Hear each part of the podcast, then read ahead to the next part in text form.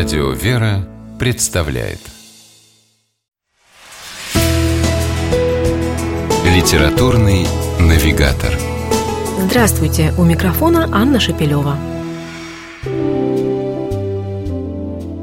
Когда двадцать шестого апреля тысяча девятьсот восемнадцатого года семью арестованного императора Николая Второго перевели из Тобольска в Екатеринбург, Татьяна Евгеньевна Мельник-Боткина, дочь личного царского лейб-медика Евгения Боткина, не смогла последовать за Романовыми, хотя очень этого хотела. Она была рядом с царской семьей в Тобольской ссылке, но в Екатеринбург большевистские власти ее по каким-то причинам не пустили. Татьяна упорно добивалась перевода до тех пор, пока не узнала о расстреле всей семьи императора, а также ближайших слуг, в числе которых был и ее отец. В тысяча девятьсот двадцать первом году в эмиграции Татьяна Мельник-Боткина написала мемуары о том времени, которое она провела с семьей последнего русского императора. Книга называется «Воспоминания о царской семье». Татьяна начинает свой рассказ с того момента, как ее отца назначили личным врачом императорской семьи.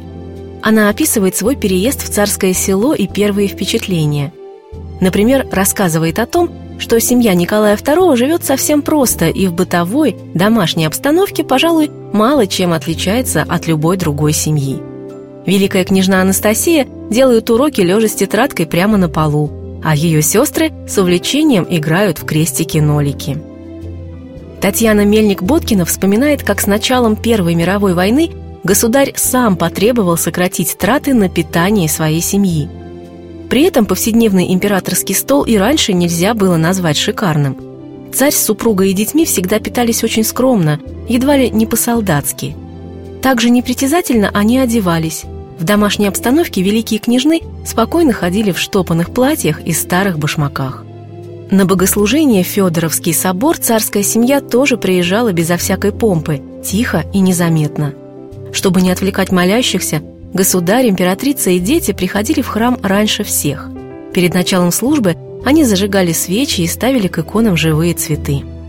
В Тобольске, куда царская семья была отправлена после отречения императора, они спали на кроватях, купленных с рук по объявлению, и долгое время жили с неисправным водопроводом. В своих воспоминаниях о царской семье Татьяна Мельник-Боткина очень лаконична. Она рассказывает факты, не делая лирических отступлений и не подталкивая читателей к каким-то определенным выводам. При этом ее мемуары вовсе не кажутся сухими. В них чувствуется глубокое уважение, преданность и любовь к людям, которые не пользовались своим исключительным положением, всегда оставались простыми, скромными и полными христианского смирения. И от этой любви на душе становится светлее. С вами была программа «Литературный навигатор» и ее ведущая Анна Шепелева. Держитесь правильного литературного курса.